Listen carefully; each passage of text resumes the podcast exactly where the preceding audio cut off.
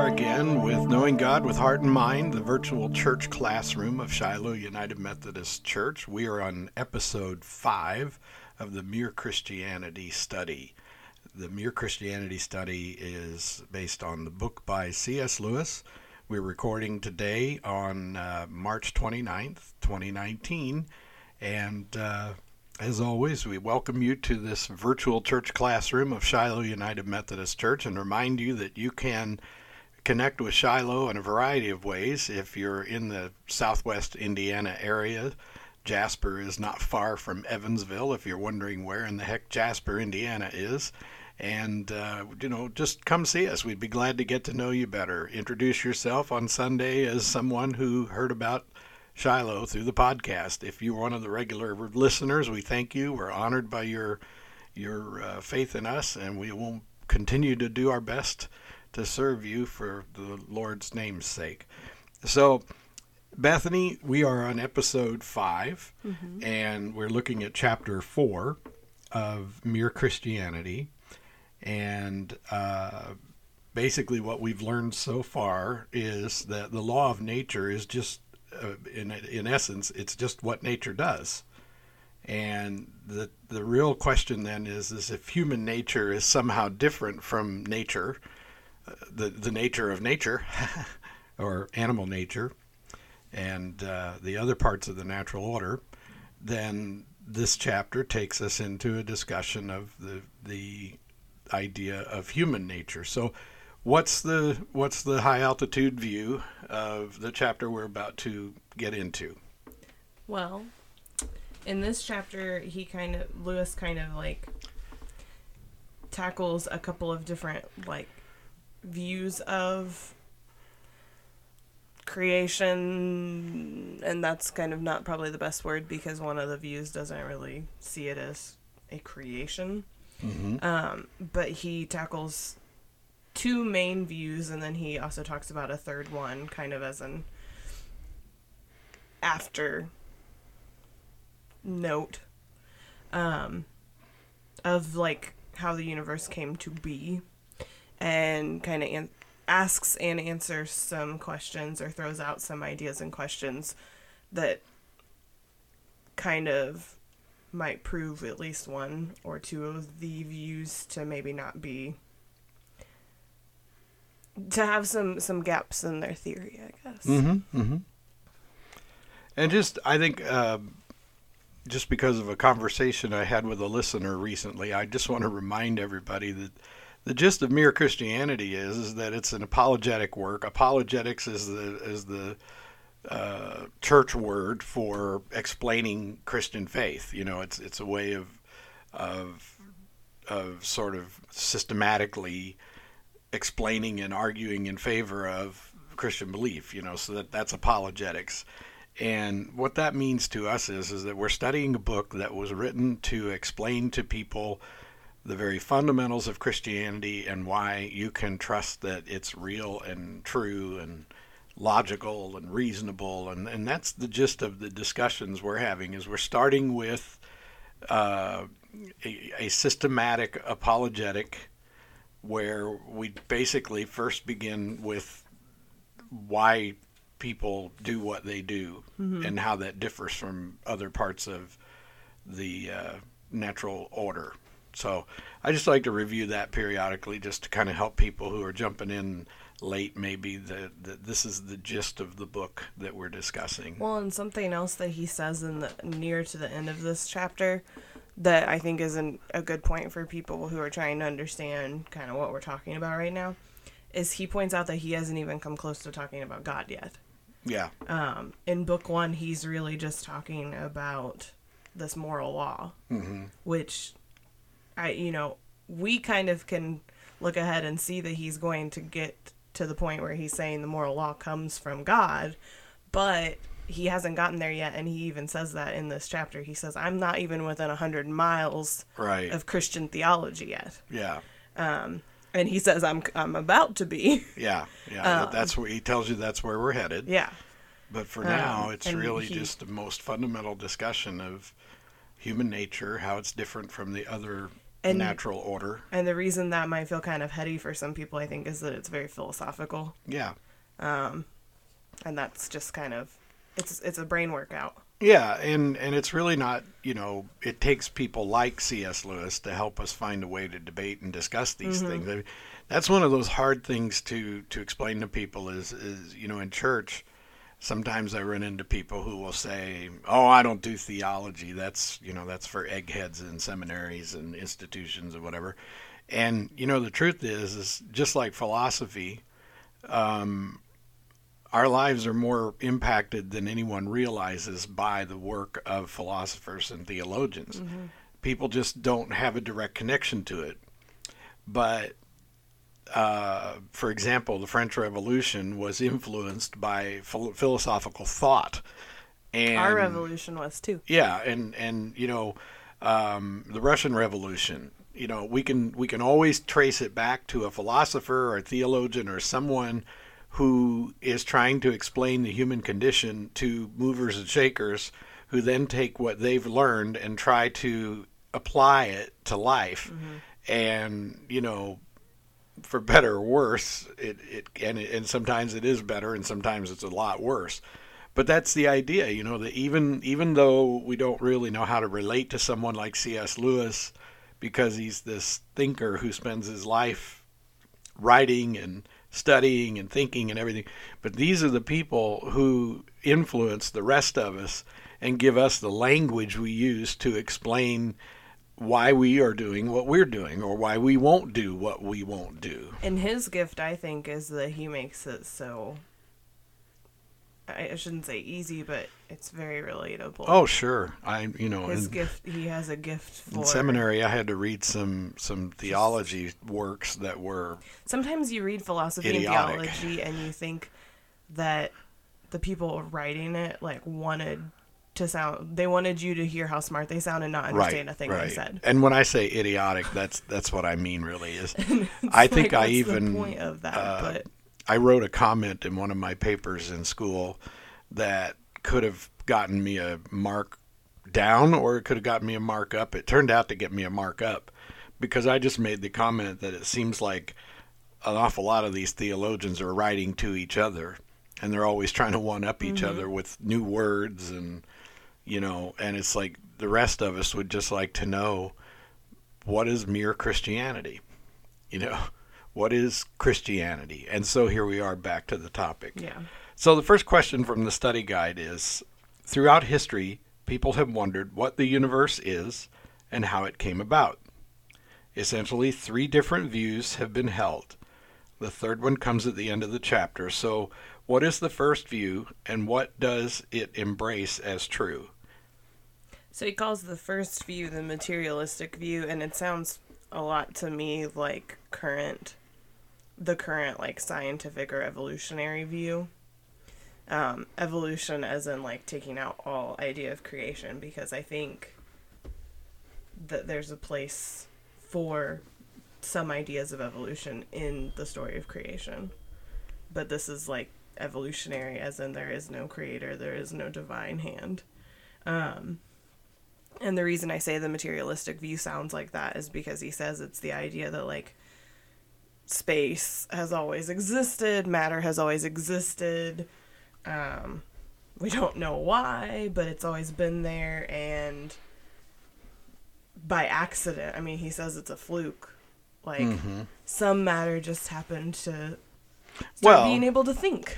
Yeah, I mean that's that's like the fundamental argument of evolution is that somehow, you know, a rock developed a piece of bacteria that eventually mm-hmm. became, you know, thinking human beings.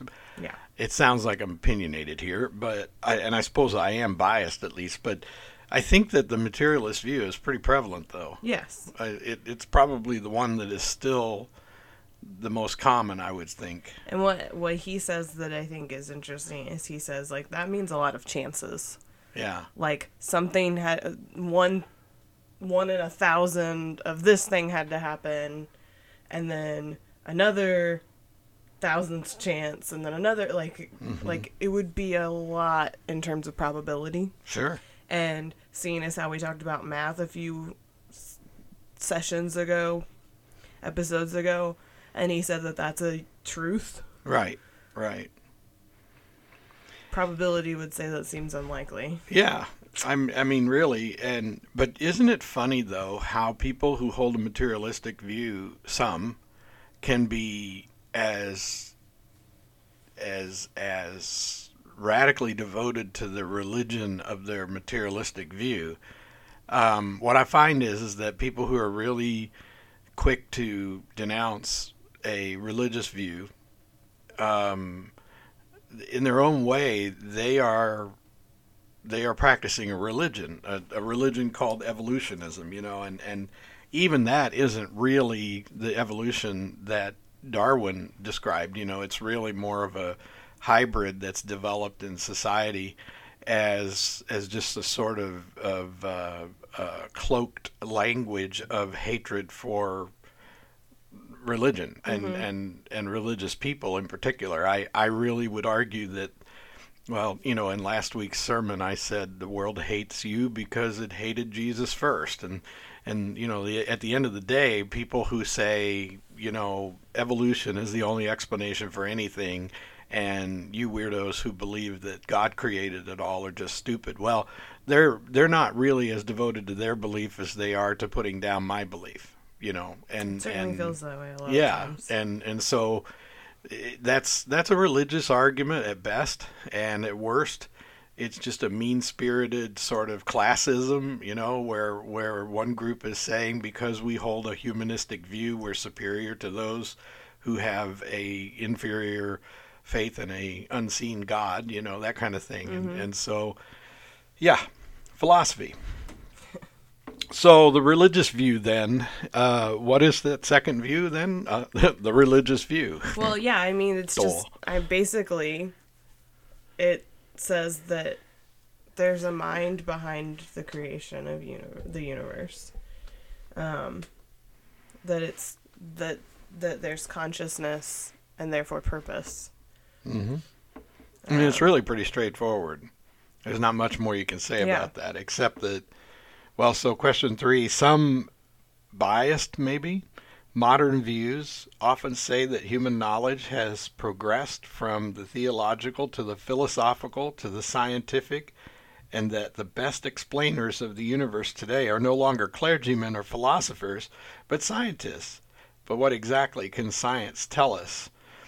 I think I was just talking about that. Well, well, and I really like what he says because I ended up, I think I wrote, yeah, in my margins, I wrote that at the end of the day, the questions that would be put forth to science really can't be answered with science, and that's what he's arguing. Mm-hmm. It's still philosophical. So he talks about how, like, science answers finite questions.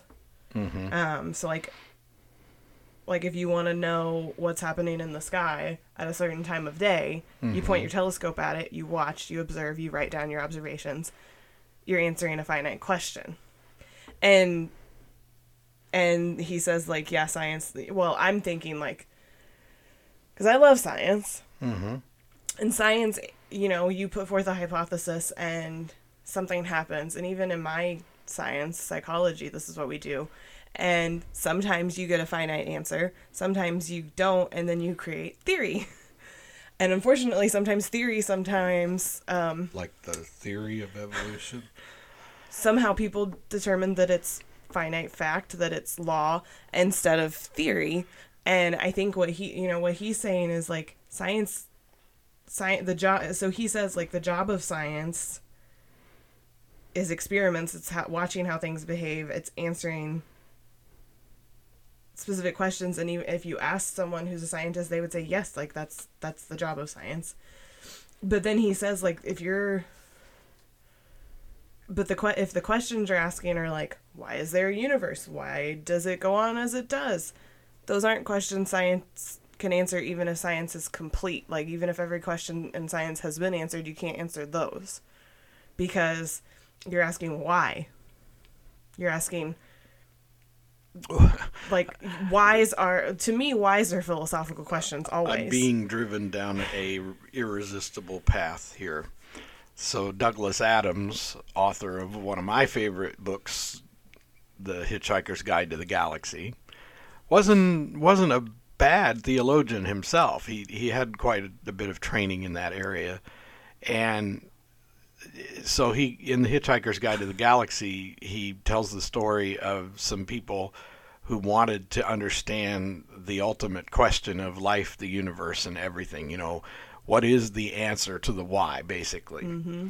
And it took them millions of years to build a computer powerful enough to answer this question.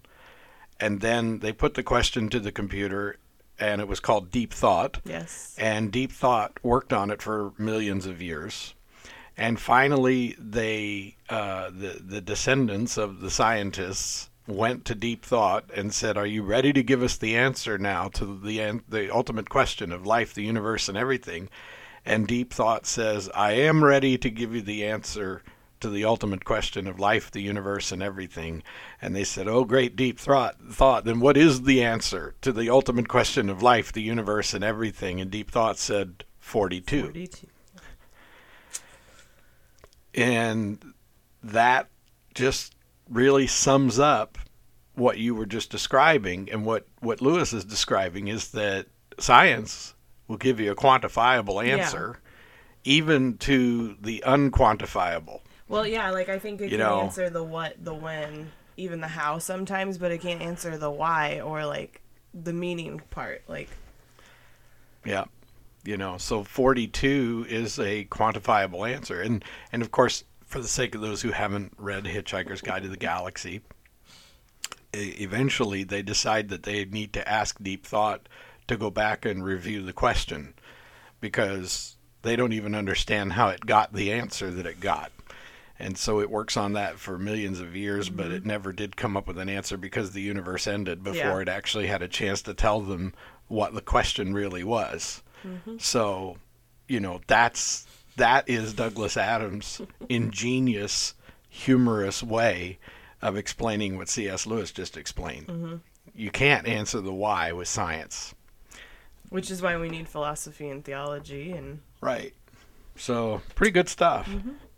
Uh, question four What other one thing and only one in the whole universe do we know more about than what could ever we could ever learn from an external scientific observation? And how do we know it? ourselves. Yep. Because we don't just observe ourselves, we are. Which is very philosophical. I think, therefore, I, I am. am. Um, yeah. But that's what he's saying is like we can observe all kinds of other phenomena in the world around us, but we can only observe. We don't we don't truly know it because we aren't it. But we know ourselves at least the best we can. Yeah, I mean it's it's like the the um, the sense of being, which is what I think. Therefore, I am. Is it's like a um, having a sense of being is where we are different from, say, your dog or cat. Uh, Self awareness would be another way of putting it. And what's really ironic is is we can all relate to the concept, even though. Or let let me put this another way: we all experience it even though we can't really find a way to explain it. And, and what I mean by that is, is everyone thinks about themselves as though they are an observer and as the person themselves. So we're both being and doing. Mm-hmm. You know, we're doing our life every day. And yet we have this sort of secondary observation of our doing that involves our being, where we're thinking about who we are and why we do what we do, and we have we observe ourselves in the same way we observe other people. You know, um, I could talk about what I like about you, and I could talk about what uh, what you think and what you say that that that impresses me, and I can also talk about what I like about me and what I think and say that impresses me you know, but I can also just go about being who I am and not with any particular consciousness of it. You know, I've always marveled when I'm driving down the highway or the road or something and I see two dogs walking together uh, uh, uh, through a, a field or something. I've always marveled at that, and I'll tell you why. Because you just see these two dogs who are clearly doing something that seems purposeful to them, and and more often than not, it'll be like you know, uh, just to to make the point, you know, a bull mastiff and a terrier walking side by side. You know what I mean? Through a field, where you got this great big old dog and this little itty bitty dog, and they're just trotting along, you know, tongues hanging out, just trotting along, tails up they're on a mission. They're going somewhere. They're doing something, and they're doing it together. And and of course, we want to add all these human qualities to it. We want to imagine them talking to each other, you know, and and uh, and and it's been done in cartoons and, and everything, you know. But but what's really funny is is that if you could wrap your mind around this companionship you'd be accomplishing really something quite amazing, you know, because because there's no way that they can really explain that to you. They probably don't experience what you think they're experiencing. So I don't know if it makes sense where I'm going with this, but the the idea, the sense of self. It's kind of going back to those instincts. Yeah. You know, pack it, instincts. You know, they're together. They they are. Seems safer together. They're not against each other, so they're for each other. Mm-hmm. You know, and that's really all there is to it but it's so easy to assign human value to that well and that's he says in the book he says like if an outside observer that's not human that's not man was observing humans they'd be able to see a lot but they wouldn't be able to see that we're governed by this moral law unless they asked and talked to us about it so the only way for them to know the moral law exists is to go further than observing. So like we can observe he I think he uses cabbages. Yeah. He says like we can observe cabbages, but we aren't going to get any inside knowledge from them. Right. And if some like alien person thing is observing us, if they don't know our language or don't have knowledge of us, then they're not going to know that we're governed by a, mon- a, a moral law because they can't see it. They can't get in our head. They can't see inside. Mm-hmm. So they can only make outside observations. But we know that we're, that all that we're governed by a moral law, and it's something we ought to do, even if we choose to disobey it. Right. Which I did think was really interesting because I I just automatically go the psychology route, but but like like certain people who have certain brain function disorders. Right. Um, whether that's certain personality disorders or like actual brain injury or something. There are certain people who seem like they are very much not governed by a moral law anymore. Mm-hmm. And and that's kind of like taking a little side trip, I guess, but that's just really no, interesting to me, and I'd be curious to know kind of what Lewis would say about that, because like certain, again, I don't want to like specifically call anybody out, but there have been people who, well, I will call somebody out. Jim Jones. Right. More than likely was a sociopath. Right. There's lots I don't need to go into it all now, but there's a whole whole bunch of evidence that this is a man who was probably sociopathic. This is a guy from the area of Richmond, Indiana, mm-hmm. who eventually created an enclave down in Central um, America somewhere. Guyana. G- Guyana. And uh, Jonestown. Jonestown is what it was called, and he eventually inspired 900 people plus. Forced in some cases. And forced some to kill themselves.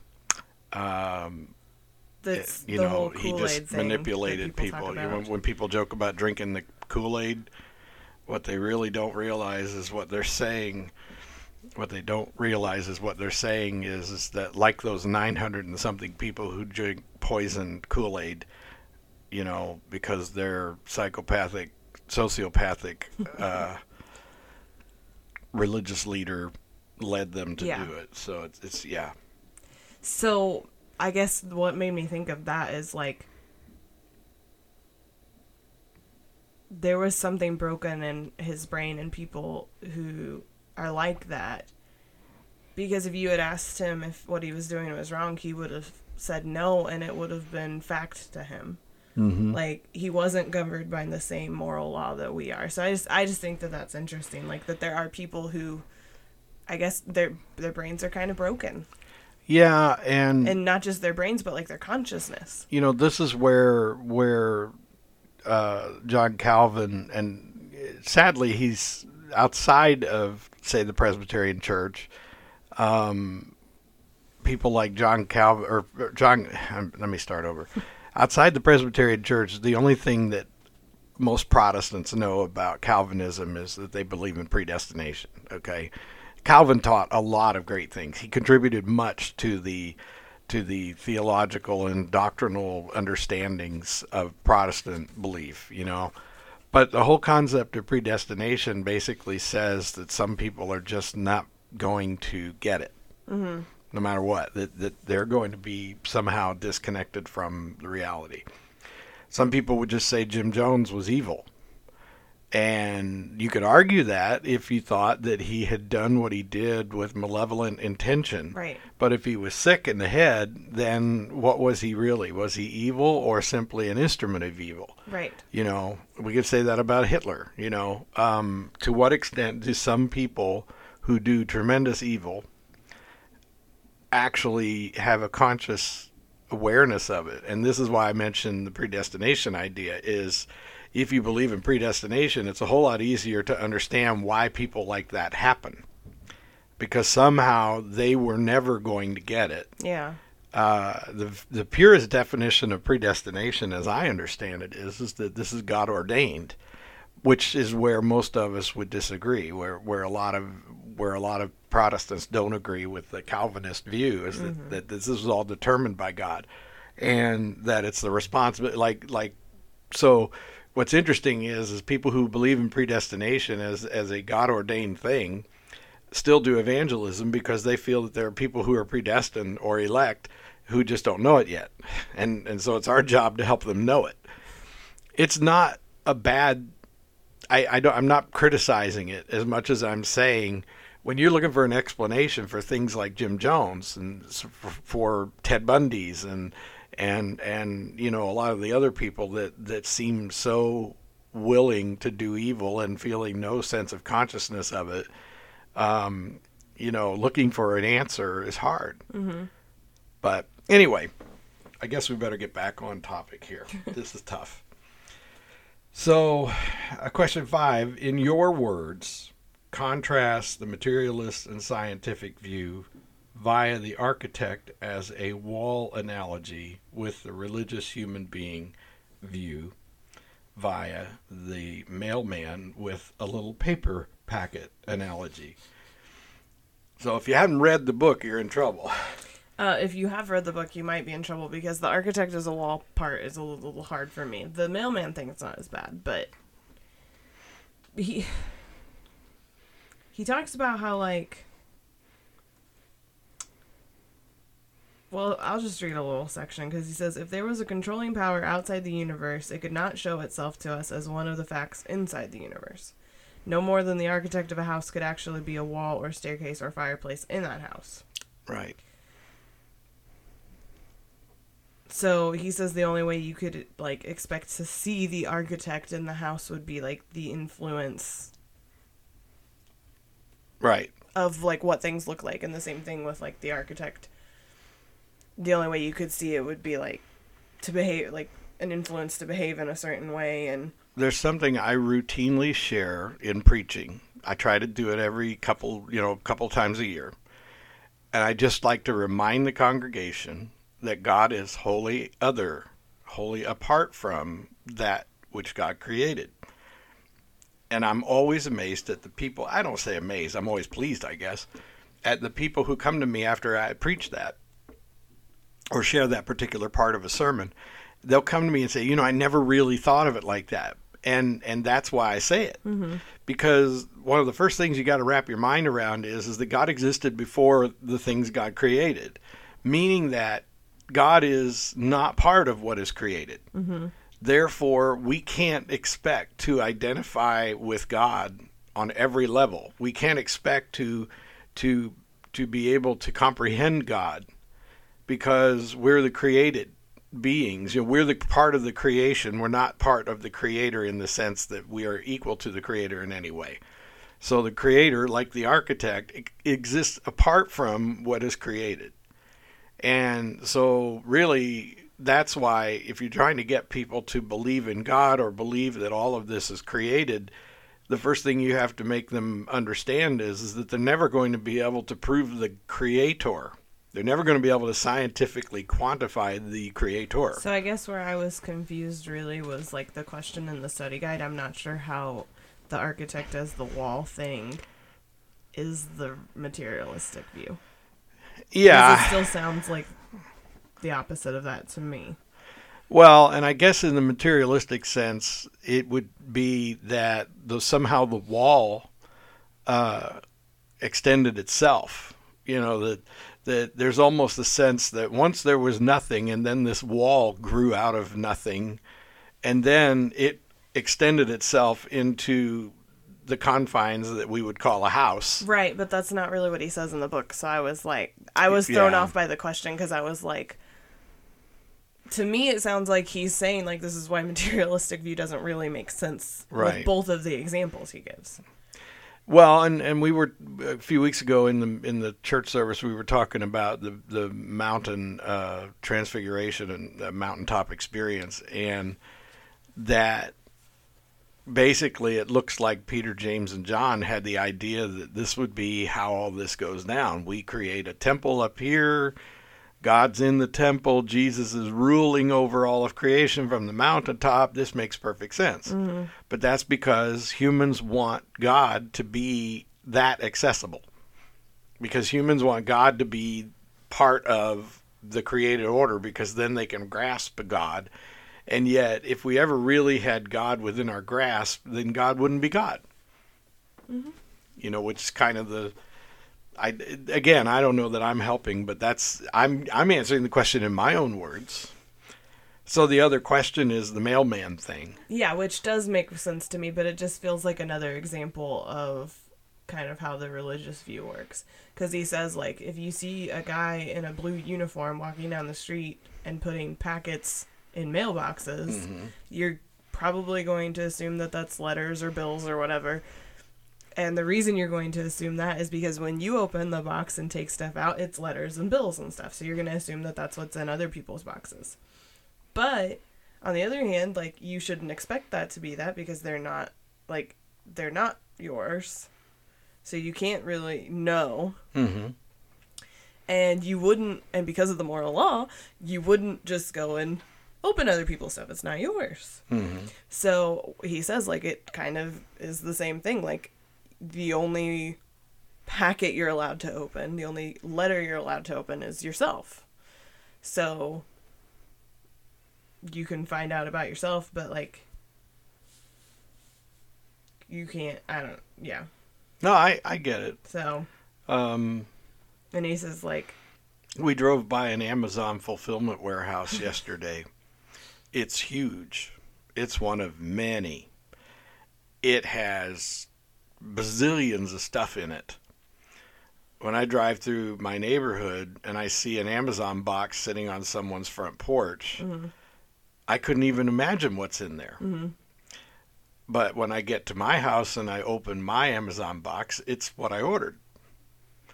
Well, and he says like if I if he was to try and get into a stone or a tree, he wouldn't expect to find the same thing as he would find in himself. Just like he wouldn't expect to find letters in other people's boxes that are what he was anticipating, like you just said.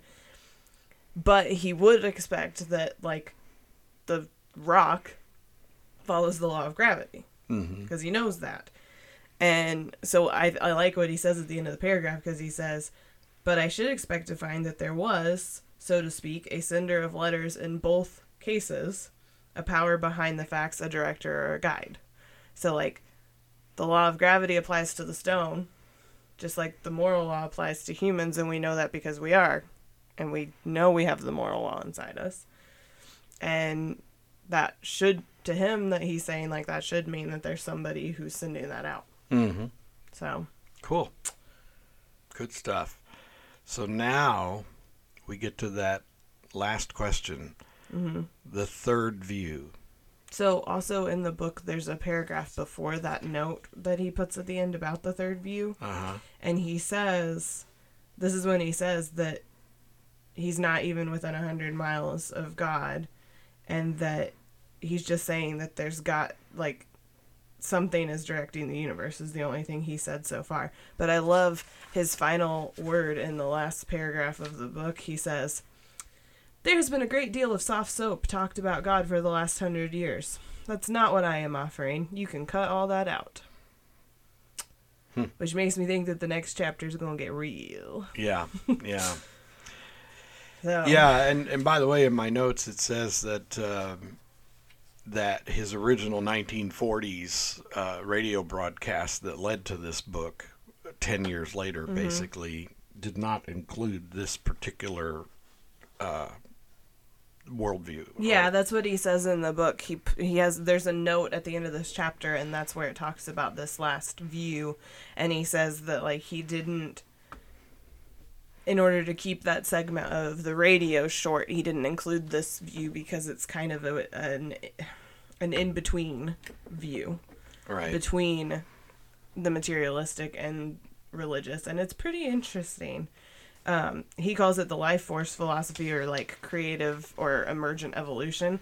And as I was reading it, I wrote in my margins, oh, this sounds like, you know, Earth Mother or Mother Nature or all these things that people talk about when they give personification to the so-called universe but they won't they won't actually accept that there is a, a divine creator hmm because he talks about how like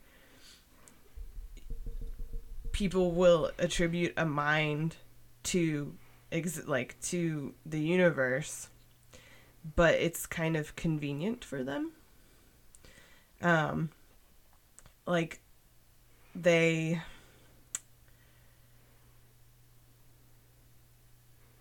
like if it's if it's beautiful outside and everything's going great then they'll be like oh mother nature is so wonderful.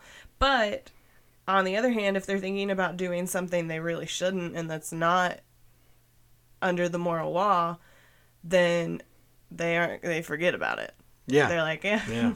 don't need that because that's troublesome it's going to interfere um but yeah like it's it's this in between thing so they might attribute a life force but they don't think that it's like it's not identical to religion because they don't think that like it has purpose So basically, some kind of life force is behind the universe, but if it, but it, if it is, it doesn't have any purpose or right preference. it's, not purposeful It's just chance. Uh, that sounds like the Force from Star Wars. yeah You know, and but the force is supposed it guides you well, so but there is some purpose but you control the Force. I mean, like like the Jedi's channel the Force. they channel it, They yes. they they you know manipulate the Force is really a better way to put it. Not not control, but you know, and and.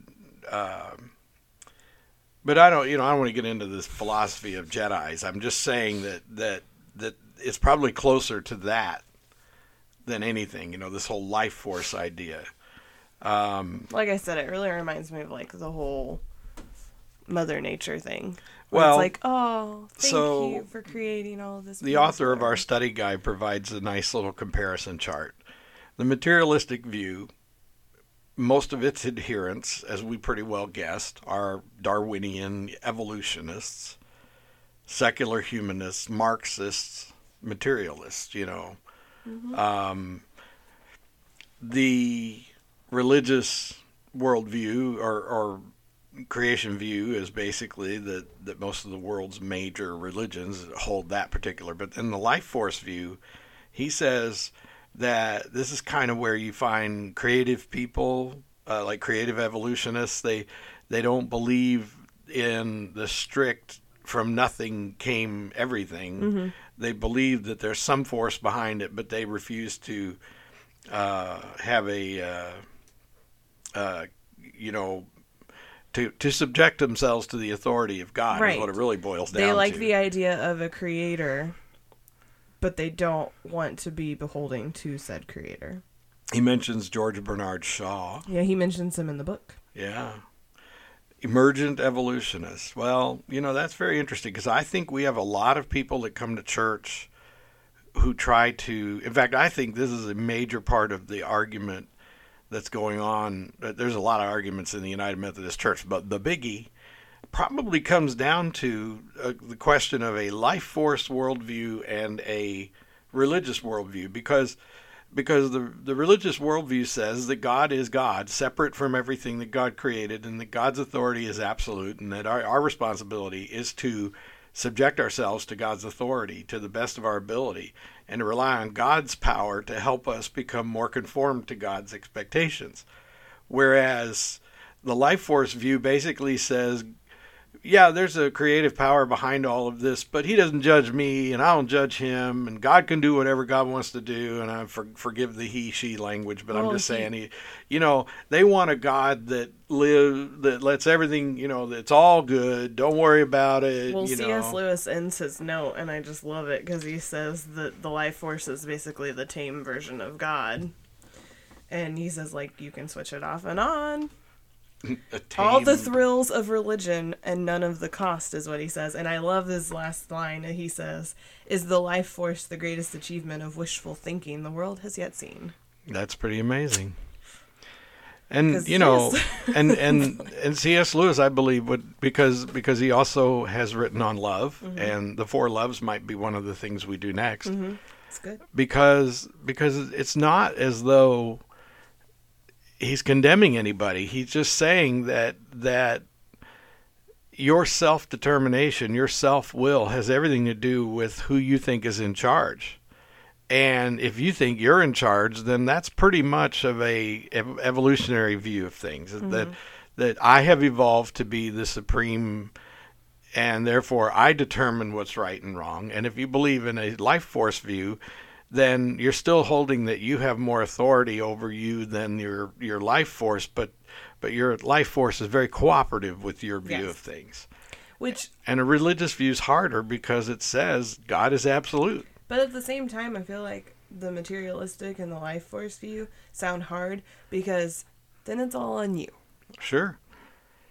Sure. And if you believe that there's a God who is your law, then when you're not sure what to do, you have someone divine to so, turn to. So years ago, I took a training class over a week's time, eh, produced by Presbyterians, Calvinists, that taught you how to evangelize or share your faith with people.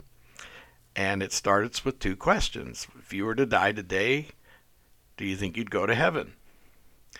And if the person says yes, then the second question is is if someone at the gates of heaven were to say before I let you in, I just need to know why you think I should let you in. And most people will say, well because I was a good person, because I didn't murder anybody, because I because I didn't do anything really bad, you know, because my cat liked me, you know, whatever. And and I I don't mean that as condescending as it might sound, but but we can all make justification for ourselves under the two worldviews that suggest that it's all random or it is not random, but but the force behind it all doesn't judge me. You know, only the belief that God will judge you and that God has certain absolute standards put you in a position of having to reconcile with that. Mm-hmm. You know, and of course, the Christian idea is, is that it's through Christ that we are allowed to be a part of God's eternal order. Good stuff. Mm-hmm. Good stuff. Anything else you want to tell them? Or me? Mm, I don't think so. Okay. Well, friends, we're up at 45 minutes here, and uh, we uh, want to thank you for your, your continuing participation by listening faithfully. We're thanking uh, those who take the time to write to us on the Facebook group. Uh, you can join Knowing God with Heart and Mind Facebook group by clicking the link that's in the description for this podcast, or you can hunt it down in Facebook with a little diligence. You can learn more about Shiloh by going to shilohum.org. That's S H I L O H U M dot org. And uh, you can come by and see us at Shiloh or contact us through email. But join the conversation. It really makes this fun. And to those of you who do regularly comment, thank you very much. Uh, we we really appreciate it. You stimulate our thought, and and it inspires us to see how we may have stimulated yours. So for now, I guess we'll just say goodbye and God bless you. Bye.